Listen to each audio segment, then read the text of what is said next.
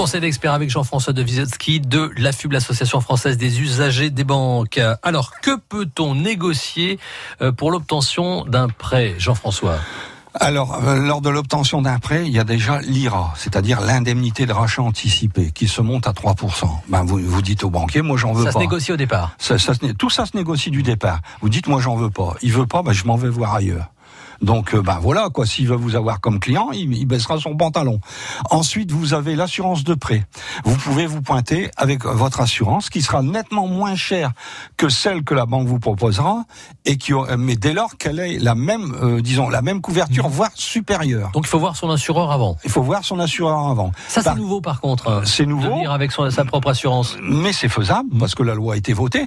Il faut savoir que parfois la banque insiste. Alors si vous voulez absolument avoir le, le taux d'intérêt qu'elle vous propose, eh bien, vous signez, mais sachez que dans l'année qui suit, vous pouvez venir avec une assurance de qualité égale, voire supérieure, moins chère, et la banque devra prendre. Ça veut dire qu'on peut prendre tout de suite l'assurance de la banque pour lui faire plaisir, en quelque sorte, échanger dans, dans, la première année. Dans le cours de l'année qui suit.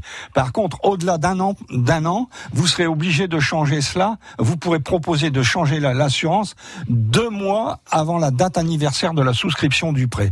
Donc ça, c'est le, le, le, l'assurance de prêt. Et ensuite, maintenant, prochainement, ça va entrer en application. Vous avez la domiciliation euh, des, des, salaires, des, des revenus de la, de la famille. Il faut savoir que jusqu'à présent, les banques exigeaient qu'on domicilie ses ressources dans dans, la banque où on souscrivait un prêt et on était bloqué pendant dix ans. Mhm. Mais derrière ça, ben, il y avait des, il pouvait y avoir des frais, des ajouts, tout ce qui, tout ce qui suit. Or désormais, on pourra, euh, vu le, disons la loi sur la mobilité bancaire, on pourra changer de domiciliation à tout moment.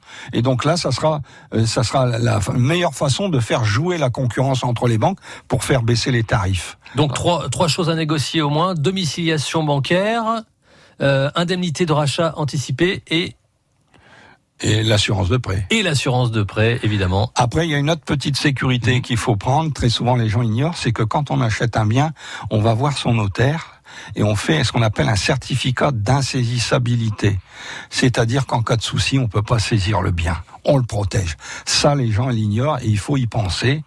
C'est un peu onéreux, je sais pas, 1500, 1800 mhm. euros. Mais bon, quand on est dans un prêt, on n'est plus à 1500 ou 1800 euros et on protège son bien. Jean-François de Wisotzki de l'AFUB, l'Association française des usagers des banques. Vous pouvez euh, réécouter euh, le conseil d'experts sur francebleu.fr. 9h43.